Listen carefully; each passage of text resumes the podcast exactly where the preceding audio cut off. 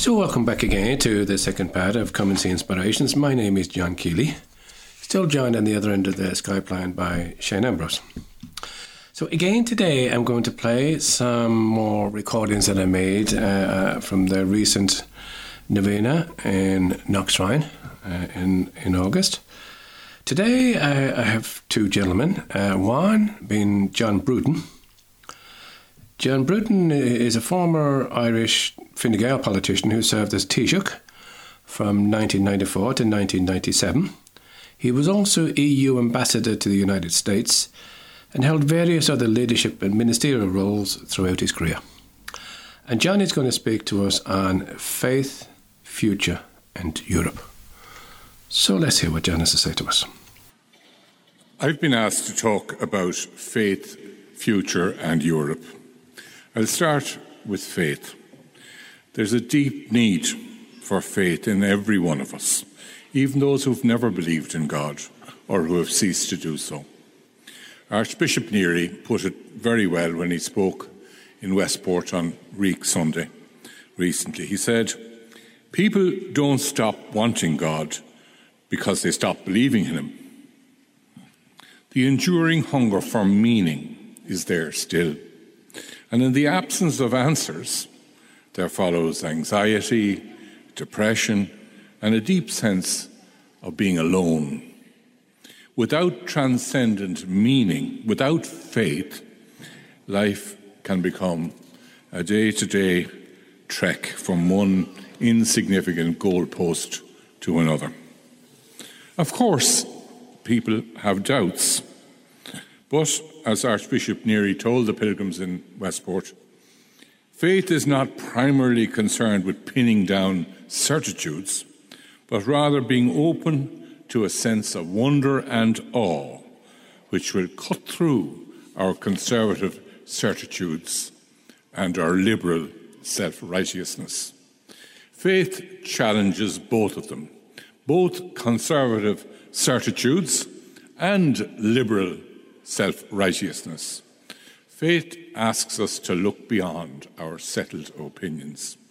It asks us to abandon our lazy relativism, asks us to have the confidence and the courage to distinguish between what is true and what is untrue, right and wrong, and to recognize that some rights that people have are more important than others, and that choices have to be made between them sometimes. Of course, this sort of thing is difficult for us as Catholics to say, even to our own families. And it is equally difficult for our church to say these same things to a wider and not always welcoming public.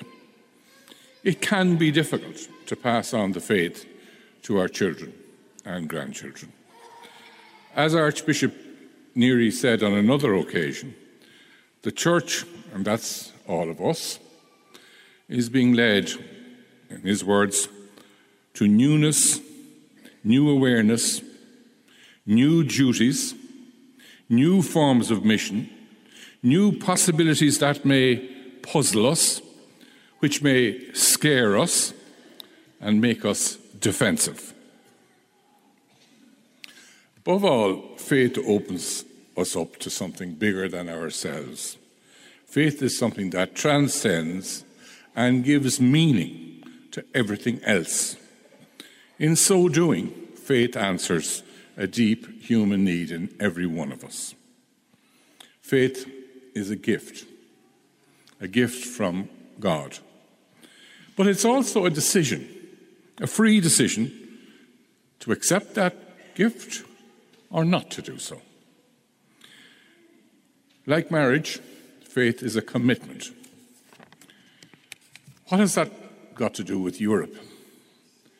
The late Pope John Paul II answered that question in an apostolic exhortation in 2003 uh, addressed to the faithful of Europe. And 2003 was the year that his own, two years after, his own country, Poland, had joined the European Union. Speaking in 2003, he was hopeful about many things.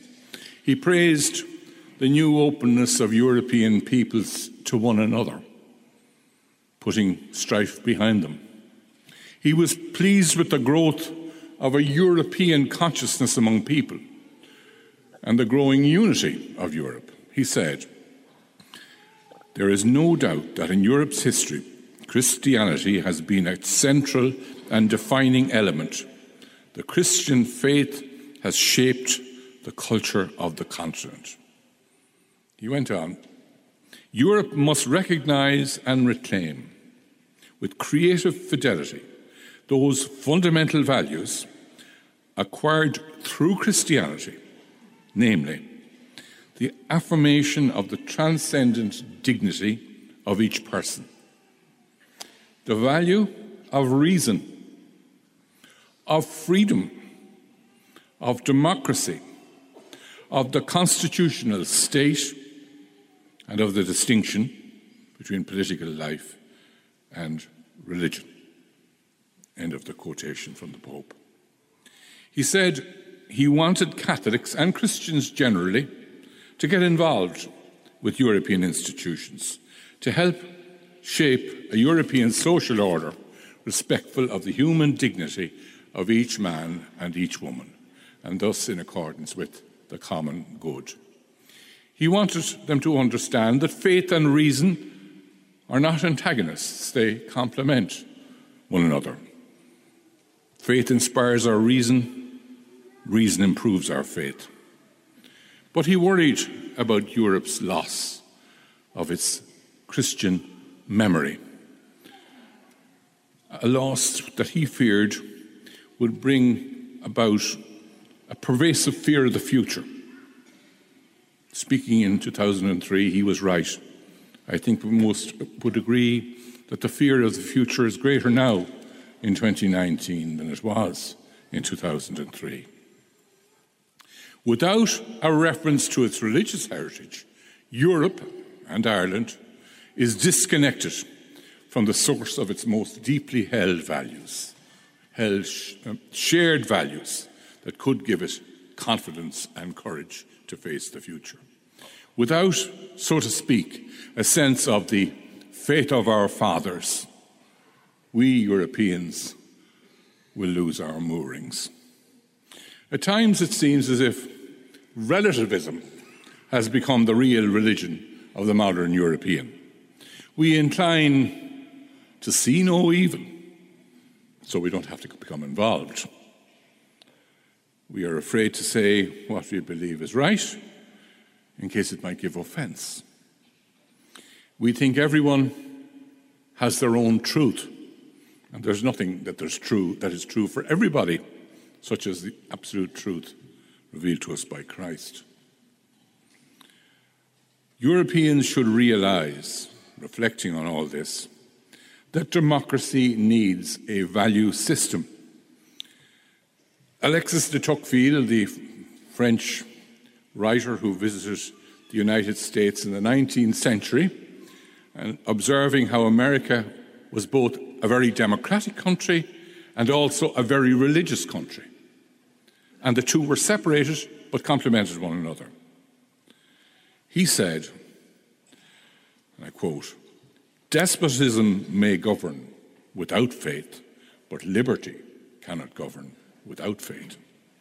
Cannot, des, des, despotism may govern without faith, but liberty cannot do so. Without a higher order of values, everything becomes subject to temporary majorities. Let me take the example of human rights. Is there any priority among the rights that human beings ought to enjoy? Is a child human before it's born? Ought a yet to be born child enjoy any human rights? Is the right to life not superior to other human rights in the sense that without life a human cannot enjoy any other rights they might have? The teaching of our church offers clear, sustainable, logical answers to these deep and difficult questions, just as it does to the deep, and, uh, deep questions about what constitutes a just war. As we have seen recently, democracy, I've seen this in Ireland, democracy, if guided only by relativism, offers no useful answers to these profound questions, so it avoids those questions. All it can do is suggest a process for decision making, like a citizens' assembly or something of that nature. But it does not and cannot answer the substantial moral questions around the nature of human life and the rights attaching to human life. The argument instead is only on the level of pragmatism at best and emotionalism at worst. Our challenge is to convince young, young Europeans, young Irish people, of the modern value of their Christian heritage. One way to do them, do this, is to ask them to look at the churches and cathedrals of Europe, magnificent churches and cathedrals, built over generations with the savings of people who were immeasurably poorer and far, far fewer in number than we are today. And look what they were able to do. Looking at these beautiful churches and cathedrals and reflecting upon them, we gain a window into the value system of our ancestors. Why did they make such sacrifices? To build churches and cathedrals that many would not see finished in their lifetime. Why were so many magnificent churches built in this country, indeed, in the time of the famine? There is a five letter word to explain why that happened faith. Faith in God, faith in something greater than today, faith in something beyond their own lives and beyond even the lives of their grandchildren or great grandchildren. Faith in eternal life. A cathedral or a basilica like this beautiful one is more than just a landmark. It is a signpost to the future. And if we, in this generation, do not have that faith in the future that our ancestors so well manifested in the churches that they helped to build, we can regain it. We can regain that sense of transcendence, that sense of our place in the greater scheme of things. And that's why we're all here in Knock today, to help one another to regain that faith in the future, to regain and strengthen that faith in God. The laity will have a much bigger role in the future of the Catholic Church. I think that's clear. But, as Archbishop Neary might have put it, the laity, as it takes on an increased role in evangelization, as we will have to do, it will have to, we will have to undertake, as the Archbishop would have put it, new forms of mission, new possibilities that may puzzle us, which may scare us and make us defensive. But isn't that much more interesting than sticking to the old road of social conformism, of giving out about other people and their failings and doing nothing much about it?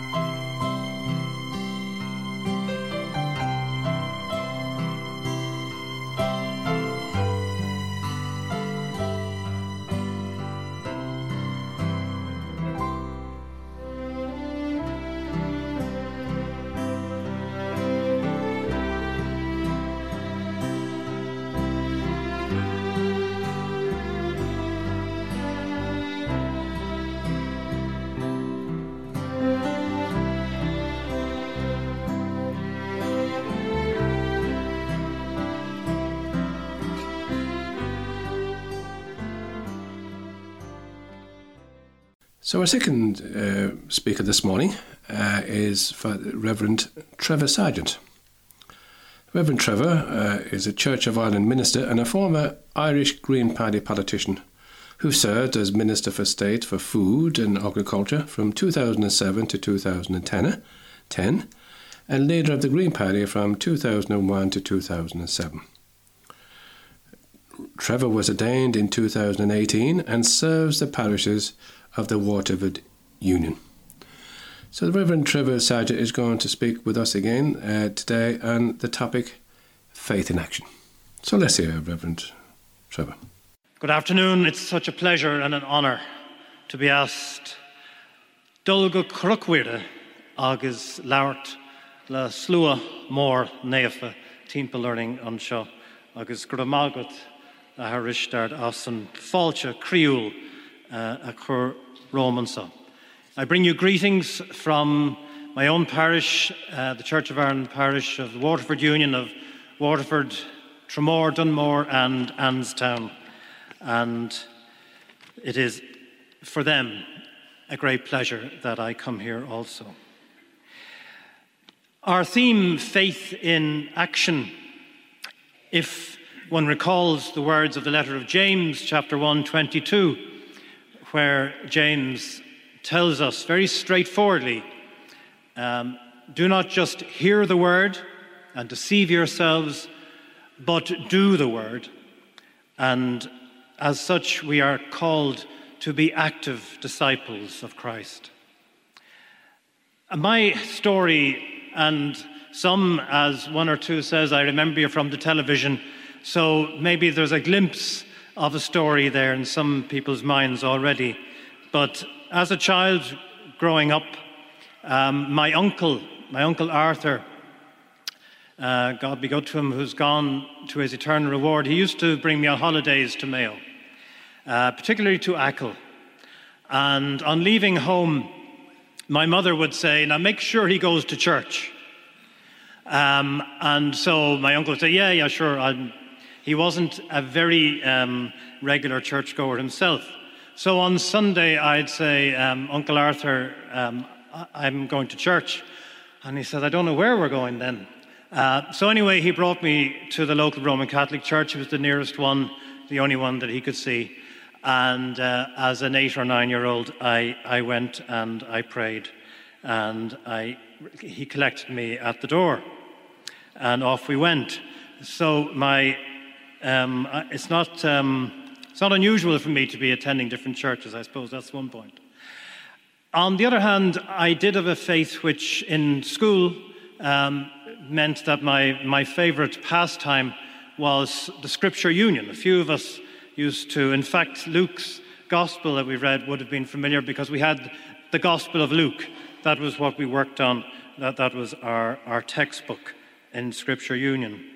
Uh, I suppose it's no surprised then that I felt a sense of vocation. I became a primary school teacher, um, and that led me to have teach religion. I moved to Cork, West Cork. I wanted to teach in a Gaeltacht school, um, and I, I, got involved in youth ministry there, drawing cartoons for our diocesan magazine. Uh, we, all, we all have our callings, I suppose. Um, but in a sense, um, that sense of faith also led me to be involved in whatever causes were going on around me. And one in North County Dublin that was very close to my heart was different people who, on the outskirts of Dublin, were finding that they were becoming the chosen site for uh, a dump or some other thing that was going to affect their quality of life. And that led to me being elected to, as a councillor to Dublin County Council and then as a TD in 1992, um, following some various planning corruption scandals that meant that when I was asking the question, uh, has anybody else received a check that I've been sent and I didn't ask for, apparently that, um, that caused a bit of a, a, a stir. So I was, if you like, catapulted into the public uh. I didn't particularly seek it, but that's the way sometimes life goes. In the Oireachtas, however, I did, if you like, team up with people of faith in different political parties. Um, we started a prayer group, and we, um, at the time of the Good Friday Agreement, We're very involved in meeting people on both sides of the border, people from South Africa, from the Truth and Reconciliation Commission, people who, through faith, were working at bringing peace into very fractious, um, divided communities. And uh, that, thank God, has resulted in the miracle of the Good Friday Agreement. I do believe it was a miracle, it still is a miracle, and it's a miracle we need to continue to pray for with Brexit coming down the tracks. Um, as uh, a TD, I was also involved in my church, and when I lost the election in 2011, uh, I do thank the people of Dublin North. Uh, I know they mightn't see it that way, but by closing that door, they allowed God to open another. And so my, my role now as a, as a priest in the Church of Ireland has become possible.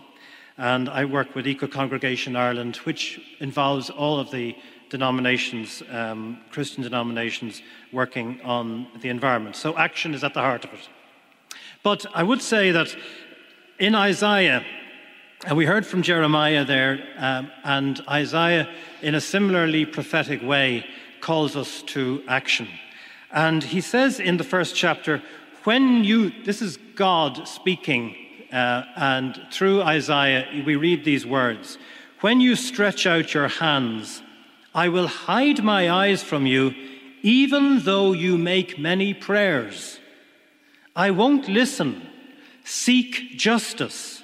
And if you are willing and obedient, you will eat of the good of the land.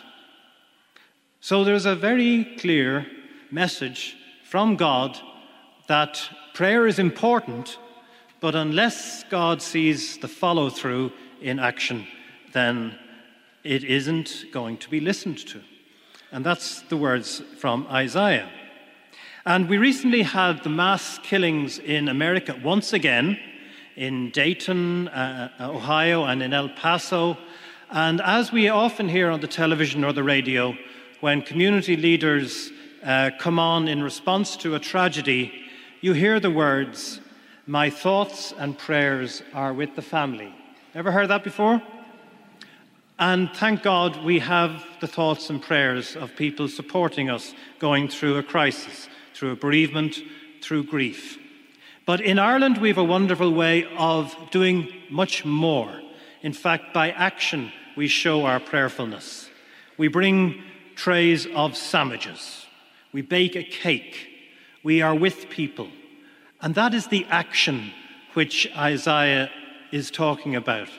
It is more than just words, it is more than thoughts, it is action. And in America, you had quite a reaction to the community leaders, political leaders saying, Our thoughts and prayers.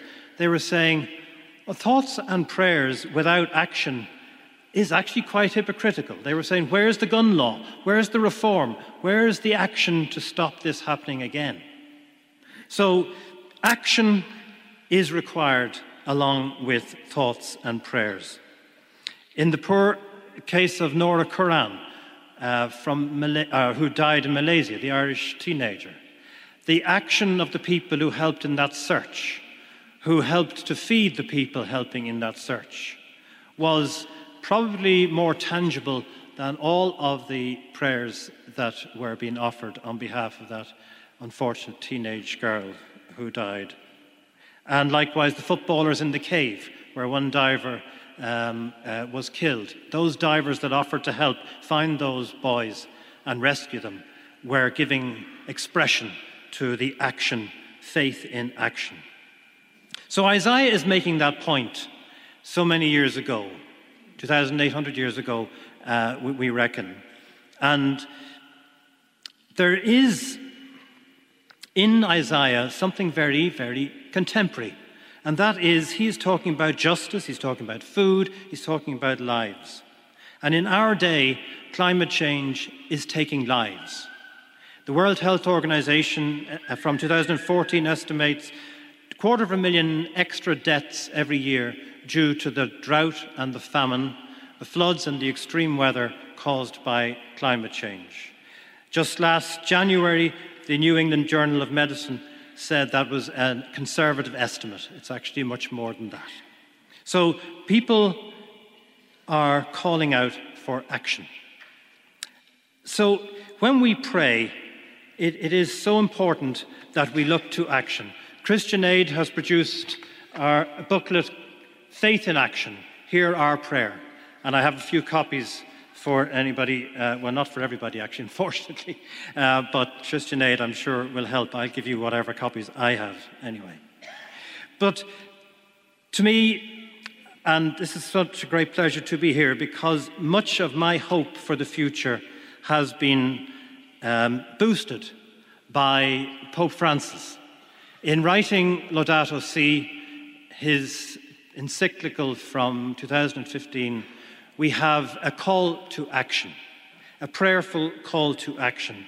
And it is an action which is not anyway um, um, easy, it is challenging. Um, and is something poignant because tomorrow, the great celebration here of the miracle at Knock in 1879, and in September, the 40th anniversary from the visit of Pope John Paul II, and it's something amazing that paragraph 79 of this encyclical contains these words as a call to action. And the words of Pope Francis The work of the Church seeks not only to remind everyone of the duty to care for nature, but at the same time, she must above all protect mankind from self destruction. Not just pray, not just strive, not just do something, but protect mankind from self destruction. So that call to action from Pope Francis is on the button. It is exactly what the scientists are saying needs to be done, and it is uh, leadership um, which we don't see too often in the church, that is drawing together all the churches. Because through the work of all the churches working as Eco Congregation Ireland, and you can look them up, ecocongregationireland.com. I worked with Sister Catherine Brennan and representatives of all the faiths in Ireland. Um, they are putting into action by asking every parish to register with Eco Congregation Ireland and exercise that element of your mission which takes account of God's creation on which we all depend and on which God relies on us to protect.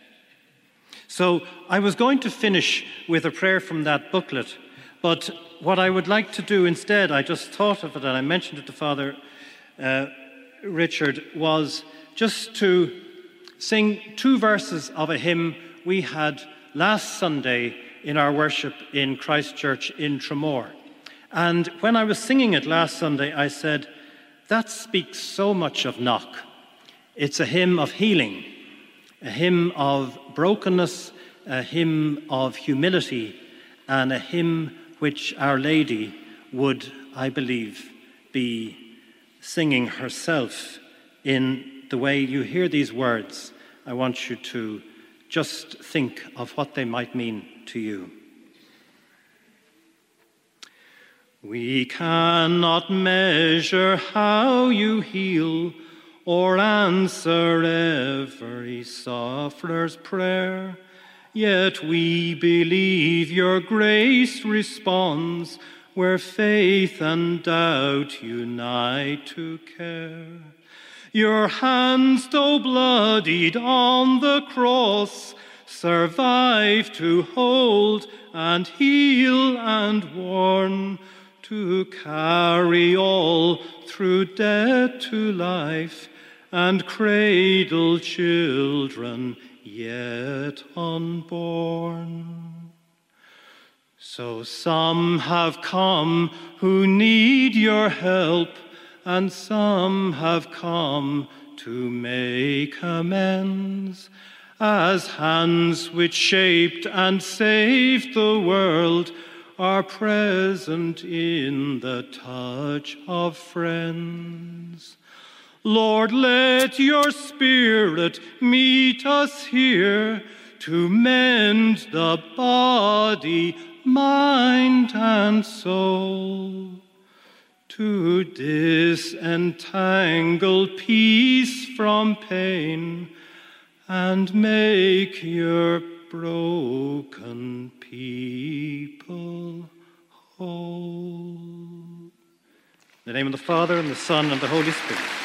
Amen. So, again, we hope that uh, you uh, enjoy those two talks given by John Bruton and Trevor Sargent. And now we'll play a second piece of music, and this is taken from the Maranatha Singers, and this one is entitled I Will Serve You. So let's do this.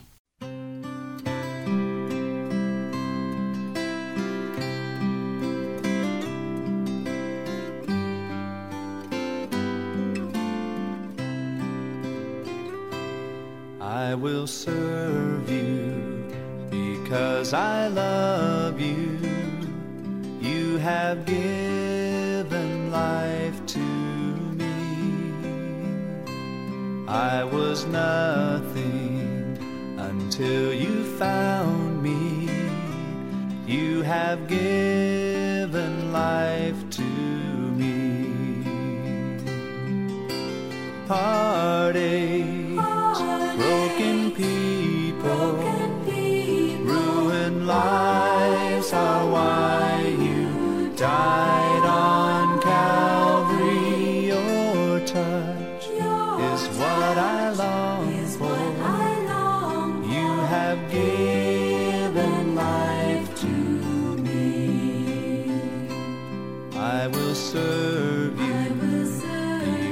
I